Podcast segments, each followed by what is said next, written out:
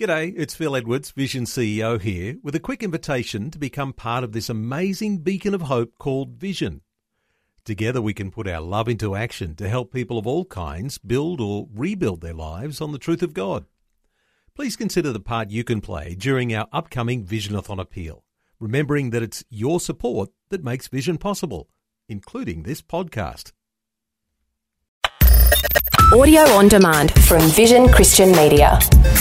The Bible's simply saying if you want to live well in any land, it starts with honoring your parents. You know, the Bible says that in Psalm 23. Don't despise your mother when she's old. Listen to your father who gave you life. Honor and respect of your parents. It's built on a family covenant of a lifetime commitment. Today. Today. Today. Today with Jeff Vines, pastor, apologist, and Bible teacher.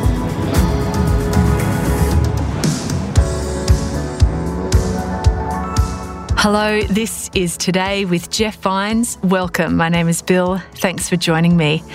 Today, Pastor Jeff has another message from his series on the Ten Commandments. This time, he's looking at the verses which tell us to honour your father and mother. So far in the series, we've looked at coveting, stealing, and still to come, the commandments on making idols and other gods. You can hear the whole series wherever you listen to podcasts. Just search for Today with Jeff Vines. Let's begin today's message now on honouring your father and mother.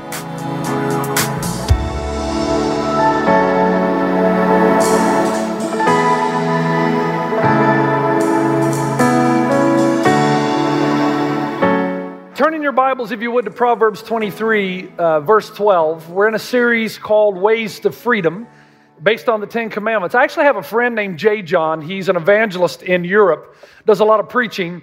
Uh, people describe him as a mixture between Billy Graham and Mr. Bean. a lot of truth in that, isn't there? Uh, he wrote a book called Just 10 based on the Ten Commandments, and I I went through it in preparation for the series, but I really liked what he said on the back cover. And he said, thousands of years ago, uh, God revealed the framework for life as it should be simple values for daily living that provide the foundations of our laws, values, and principles. And then he goes on to say, Yet society is slowly moving from this essential guide as these absolute truths give way to the subjective culture. Now, what does he mean by that? Well, uh, in many of my visits to university campuses, one of the first questions I'm asked is, What is your deepest concern for our culture in America? My answer is always the same. My deepest concern is that we've started to determine what is right and what, what is wrong on the basis of how we feel subjectivity rather than objectivity and objective truth. And if you do this for a certain amount of time, it's only a matter of time before society disintegrates because feelings do not accurately reflect what is real. Your feelings don't accurately reflect what is real most often. Now, obviously, sometimes they do. But in some cultures, they love their neighbors. In other cultures, they eat their neighbors, both on the basis of feeling. feeling is a poor guide. And God approaches this from an entirely different perspective. And the argument he makes is from design. He says the best question you can ask yourself is the question who made me and for what purpose, what reason? And so I like to use the sailboat illustration. I've done it numerous times now, where a sailboat is made for wonderful speed, freedom, and joy and pleasure out on the open water. But if you violate the design of the boat, if you take it into shallow water, or if you point the sails in the wrong direction, it will capsize, it will disintegrate. And what the Word of God tries to teach us is that we were made by God. He knows the parameters in which we should live. If we violate the design of this body, disintegration sets in and ultimately, there will be a metaphorical capsizing that all will come to ruin. So now we come to the fifth commandment. We've been dealing with the commandments going from 10 back to 1. Now we come to number 5 that says, Honor your father and mother. Actually, in Exodus 20, verse 12, honor your father and your mother so that you may live long in the land the Lord your God is giving you. And so the question becomes, how does disobeying this command uh, cause both the individual and society to disintegrate. Well, the first thing we have to do is understand what the command is all about, and we can do that in Proverbs 23 that serves as a great exposition of the fifth commandment. And we read these words Apply your heart to instruction and your ears to words of knowledge. Do not withhold discipline from a child. If you punish them with a rod, they will not die. Punish them with a rod and save them from death. My son, if your heart is wise, then my heart will be glad indeed. My inmost being will rejoice when your lips speak what is right. He goes on, listen to your father who gave you life. Do not despise your mother when she is old. Buy the truth and do not sell it. Wisdom, instruction, and insight as well. The father of a righteous child has great joy. A man who fathers a wise son rejoices in him. May your father and mother rejoice. May she who gave you birth be joyful. So, what we find right in the get go is there's a direct correlation between the success of a society and the success of the family. The Bible says, Honor your father and your mother so that you may live long in the land the Lord God is giving you. And every time I've read this command and read commentators about it, they'll usually say this this is the only commandment that gives a promise if you obey, and they usually say obey, not honor. If you obey your mother and father, you're going to live a long life. Really? I know a lot of people who obeyed their parents who died young. That's not what this, par- this uh, parable, this commandment is about. Deuteronomy 4 expands the commandment. And you have to go back to Deuteronomy 4 before 20 to understand what's happening here. God says to his people, Acknowledge and take heart this day that the Lord is God in heaven above and on earth below. There's no other. Keep his decrees and commands which I am giving you today, so that it may go well with you and your children after you, and that you may live long in the land the Lord your God gives you at this time. What's the Bible saying? The Bible's simply saying if you want to live well in any land, it starts with honoring your parents. In other words, if you want to live in a society that flourishes, that's filled with hope and joy and eternal hope and eternal joy, it starts in the family. When the family is built on principles that are lasting, when you honor your mother and father. If you want to be able to send your kids to school without having to worry that somebody's going to come in and empty a gun into the classroom, if you want a society where you don't have to lock your doors at night, if you want a society that's stable, it begins right here. Honor your father and your mother so that you may live long in the land the Lord your God is giving you. Now, let's just stop for a second. This is not really rocket science, is it? It's not hard. If we raise a bunch of narcissists, what will our society look like? What it looks like right now. Right? You'll have an entire generation that think the world's all about them as the individual and not about society as the whole. So when they're given a law, they'll be able to justify to break it if it meets their own needs rather than if it protects or doesn't protect society. If we raise entitled children who are given everything and not required to work to earn it, what kind of a society will we have? The one we have right now, where we expect everything without earning anything. What if we raise children who are taught to disrespect authority and not honor those in positions of authority? Mom, dad, teachers, whatever. What kind of society will we have? A society that blames those in authority for everything with no individual responsibility. If we raise children who are taught not to honor those in authority, what kind of society will we get? An autonomous one where there is concern for the individual but not for society as a whole. Look, I could go on and on in this. I don't think I need to hammer this very often. But the real problem in the West is what? Two words greed and rationalization. We want what we want, we want it now, and no moral code or law is going to keep us from getting it. We are the ultimate coveters. And the only bad law is the one that keeps us from getting what we want. And then we are very good at rationalization. We're able to rationalize whatever it is we want to do to get whatever it is that we really want to have or think we can't live without. There are no codes anymore. If you'll notice, honor your father and mother is the fifth commandment, which means we said the first four talk about your relationship with God, the second six talk about your relationship with each other and how you're going to get along. And the very first commandment concerning how society is going to be built to provide its citizens comfort and security and hope begins with honoring your father and your mother. Now, you say, okay, Jeff, I got it. Now you're going to have to tell me because, Pastor Jeff, you don't know my parents. They were horrible. If I did half of what they wanted me to do, I'd be in Leavenworth by now. Okay, when the Bible says honor your father and your mother, there are three assumptions I believe that it makes. The first assumption is this it assumes that your mother and father are in a covenant relationship, it assumes they're married. Uh, do you remember how the Bible defines marriage? Marriage is between one man and one woman in an exclusive, permanent, and complete covenant relationship. That is, that they're exclusive to each other. They went into the marriage with the idea of permanency till death do us part, and they've made a covenant with each other. Now, before I go on, can I just say, God only expects you to treat each other the same way you expect Him to treat you. So, do you want your relationship with God to be contingent upon anything? Do you want God to say, You're in my family, Jeff, until I grow weary of you? You're in my family, Jeff, until you commit a sin against me. Then you're out. No, the Bible says that we're adopted into his family for good, that there's a security that goes because this covenant God made with us is not based on our merit, but upon his covenant and his word. God says, in the same way I treat you, I want you to treat each other. I want you to give your word to the one that you're going to marry, that you're going to be together. Now, this is why when you think of the family as a covenant that is lasting, the Bible defines the family the same way. And I love how Tim Keller, and I need to give him credit here because his definition includes both form and content. He says the family is a learning community built on a covenant of lifetime loyalty. Lifetime loyalty. A family is a family is a family forever. Now, the modern view of the family, you may have noticed, is not the biblical view of the family. The modern view of the family says that anybody who decides to live together is a family. Any consenting group of adults who get together and decide to have a living arrangement that will meet their needs is a family. If we move in together and live under the same roof, no matter who we are or what our agenda or intentions, modern day culture says that's a family. The Bible says no, it's not.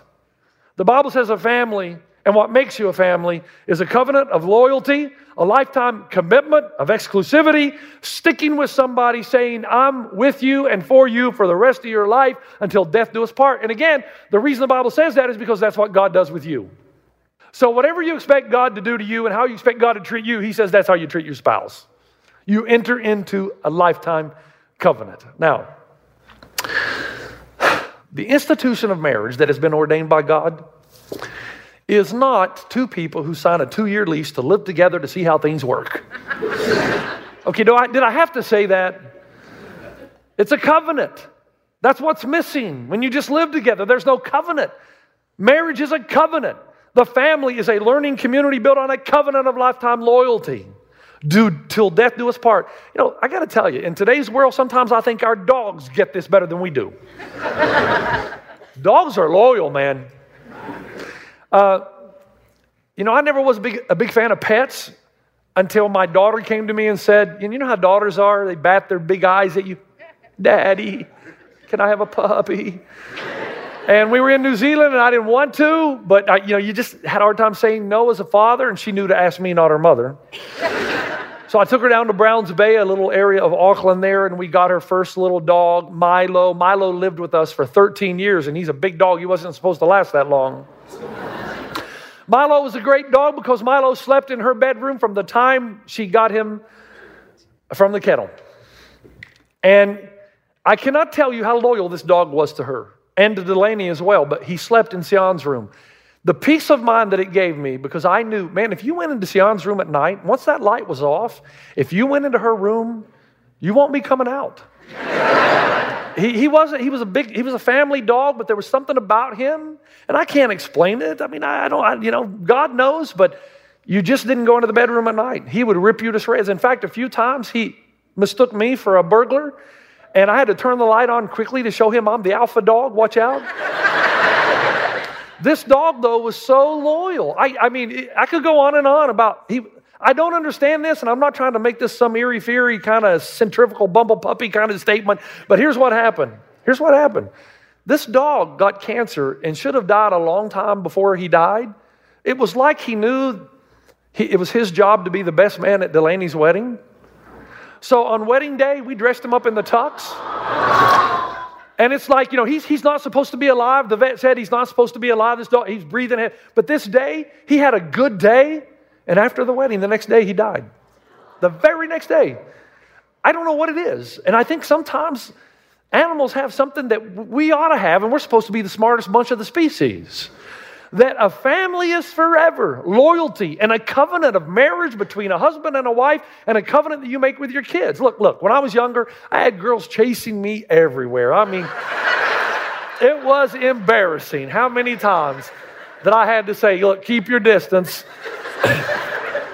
And my wife, Robin, was no different. She just chased me everywhere, got down on her knees and begged me for a date. And finally, and what convinced me to marry my wife was when my wife said to me one day, as my girlfriend, she said to me, You know, Jeff, I've looked at you many times and I've decided just having an experience with you and having dinner with you and talking to you, she said, I want to grow old with you. As soon as she said that, I knew she was the one. And so I had to oblige and make her dreams come true. The Bible teaches, the Bible teaches that two people might come together. They may come together and they may say, We love each other. And they may say all kinds of wonderful things to each other. And the Bible would say, Well, good for you. That's nice. But are you willing to make yourself legally accountable to the other person for the rest of your life? Are you willing to enter into a covenant similar to that which God has entered into you with? Are you willing to be totally committed to the other person's emotional, psychological, and economical well being? And if you are, the two may become one. There's a permanent exclusive, endless commitment. So when I'm speaking with people who aren't married and I kind of share this with them, they'll say, you know, Pastor, we love each other just as much as that, that couple over there who's married, and we don't need a piece of paper to tell us that. My response is, okay, then why don't you just get married? If it's just a piece of paper, why don't you get married? And if you press them long enough, they'll finally be honest and say, well, in real life, things don't always work out, so we need kind of a trial run. I need to be able to leave with minimal damage. And marriage can complicate things. To which my response is always the same okay, as long as you understand, you're not a family. You're not a family. You can call yourself whatever you want, but a family is not a temporary thing. A family is a learning community built on the covenant of lifetime loyalty. Now, stay with me, because, folks, I need to get to the third aspect of this. That's where the home run is. That, that's where it really matters. But I, we're not going to enjoy that unless we understand these first two things. And the first thing is when the Bible gives you the command, honor your father and mother, it assumes that your father and mother are in a covenant relationship. They're married to each other and they've made a commitment to each other and to you as the child. Now, let me just say something quickly. If you notice in any culture that you enter into where Christianity has had influence, you will find a greater desire and willingness for adoption. When you go into a culture or a people group that has not been influenced by Christianity, you find incredible hesitancy toward adoption. And here's why. In every other worldview, family is blood. Blood. So you don't bring not blood into the family.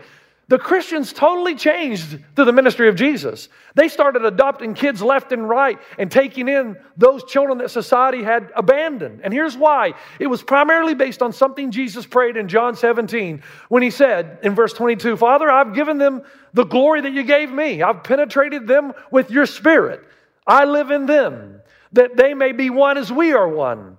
I in them and you in me, so that they may be brought to complete unity, so we can all be one big family. Then the world will know that you sent me and have loved them even as you've loved me. Jesus says, I want you to love them like you love me. I want you to bring them into the family. But we're not blood with God, we're not divinity, but we are adopted in. To those who believe in Him, He gave what? The right to be called the sons and daughters of God. So, based on that, then, according to the Bible, when you adopt a child, they're family. They're a full blown family with all the rights and privileges. But it always assumes that the mother and father are in a covenant relationship of longevity. So, first, honor your father and mother assumes that your parents are in a covenant commitment called marriage. And second, when he says honor your father and mother, it assumes that as parents, you've allowed Scripture to define your role. Now, listen, in one respect, the covenant between a husband and wife is similar to the covenant between mother, father, and children, but at the same time, it's different. It's similar in this respect that you're in it for good. It's dissimilar in this respect. When you get married, there is mutual dependence, right? There's this interdependence that never leaves as long as you're married. You share everything. On my honeymoon, my, my wife walked into the room, and the first thing she said to me is, Jeff, let's just get this straight. What's yours is mine, and what's mine is mine. And as long as you understand that, we're good. And she was right. We share money, we, we share food. You know, these couples who are, are supposedly married and have different bank accounts, uh, where's the commit? Where's the economical commitment? The Bible says you're not even supposed to get married until you're willing to commit to each other in all areas, and only then are you to experience that kind of intimacy where there's vulnerability. And so, in one respect, it's similar. In another respect, it's different. We, we do depend on each other in the marriage. Uh, We share money, we share food, we share dessert. Right, guys? You're at a restaurant, dessert menu. Honey, do you want dessert? She says, No.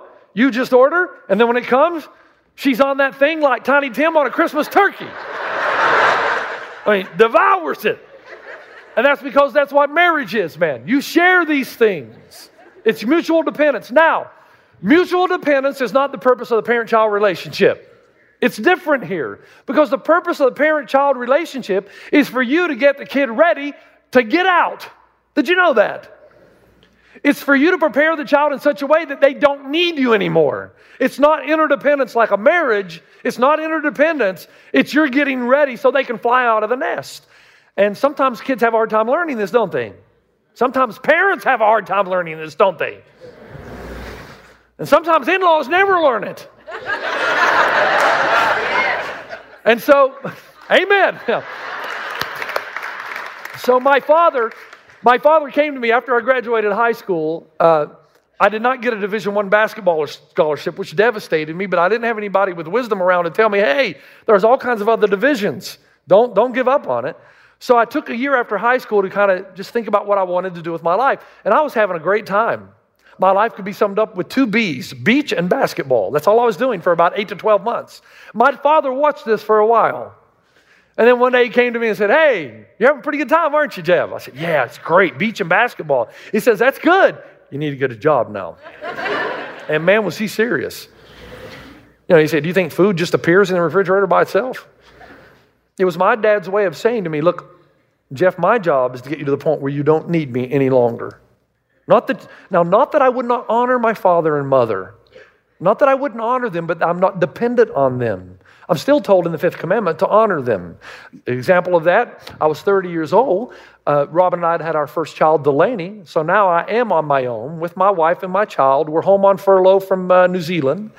And uh, I go to visit my parents over in the little town of Elizabethton Tennessee. I spend the morning playing basketball down at the rec with all my buddies. We played hours of pick up basketball. Then I came home. It was, it was in July. It was hot summer, humid in Tennessee. And I walk in, and my mom says to me, Hey, I'm so glad you're home. I need you to come out into the garden and pick green beans with me. Now, I didn't like picking green beans when she could tell me what to do. There's no way I was going to pick green beans now.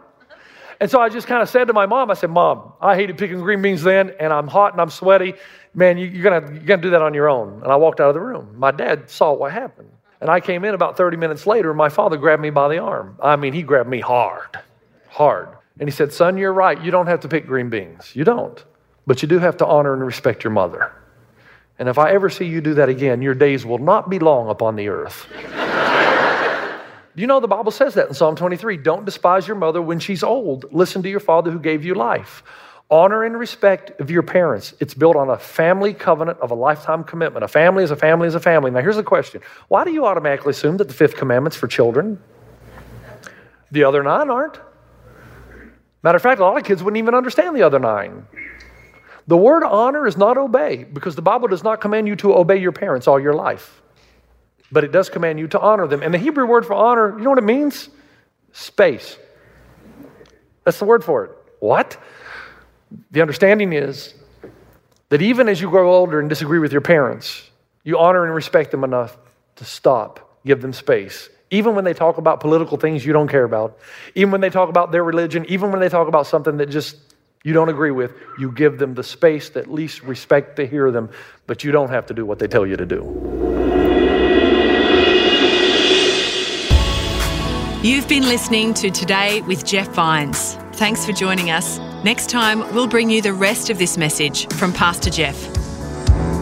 The modern view of the family and raising children is that we're supposed to throw away hundreds and hundreds of years of the family concept so that we're told now that parents should not impose their beliefs onto their kids. We're told that parents must not instruct them in areas of religion or morality. We're told that parents should not try to exercise authority over their kids. You can listen to more messages like this. Just search for Today with Jeff Vines wherever you get your podcasts.